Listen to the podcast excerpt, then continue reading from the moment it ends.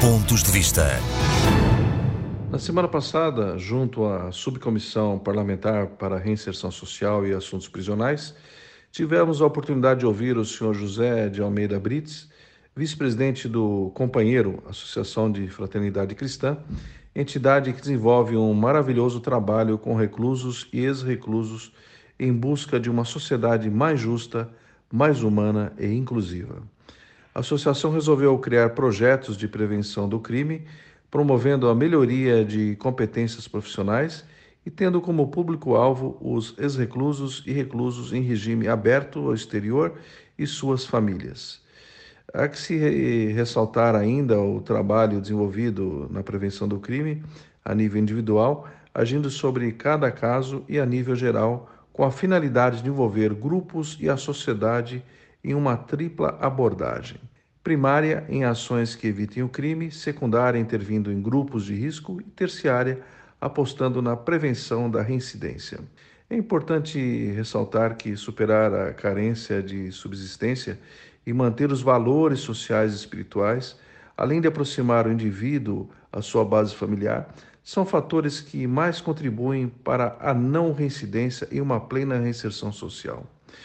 Durante muitos anos, junto ao Consulado de Portugal em São Paulo, efetuei várias visitas prisionais a portugueses presos, os quais, em sua maioria, não tinham famílias no país e o contato com suas famílias era muito restrito, pois as ligações telefônicas eram proibidas por questão de segurança pública no país. O único meio de comunicação com suas famílias era efetuado por via postal, por cartas, as quais demoravam meses para chegar ao seu destinatário. Com o passar do tempo, pude perceber que a maioria dos reclusos, quando das visitas, não queriam somente saber sobre o andamento de seus processos, mas queriam informações da família, notícias de Portugal, ou seja, um resgate às suas origens familiares. Sendo assim, o consulado português acabava por ser um elo entre os cidadãos presos e suas bases afetivas e familiares. Esses cidadãos, quando de suas saídas pelo cumprimento integral da pena ou pelo regime aberto exterior, buscavam um local de abrigo onde pudessem restabelecer os contatos com seus pais, seus filhos e outras pessoas com as quais tinham vínculos afetivos. E, logicamente, um lugar para o pernoite e uma forma lícita para manter suas subsistências. Finalmente, para voltarem às suas origens e retomarem suas vidas, em busca de um recomeço e de uma nova chance.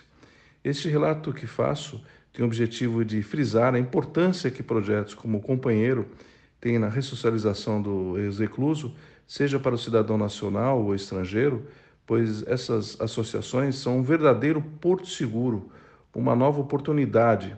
Portanto, não basta o Estado punir por punir o infrator, mas o sistema prisional tem que devolver o ex-recluso apto para se reintegrar em condições dignas contribuindo para uma sociedade mais justa, mais humana e solidária. Pontos de vista.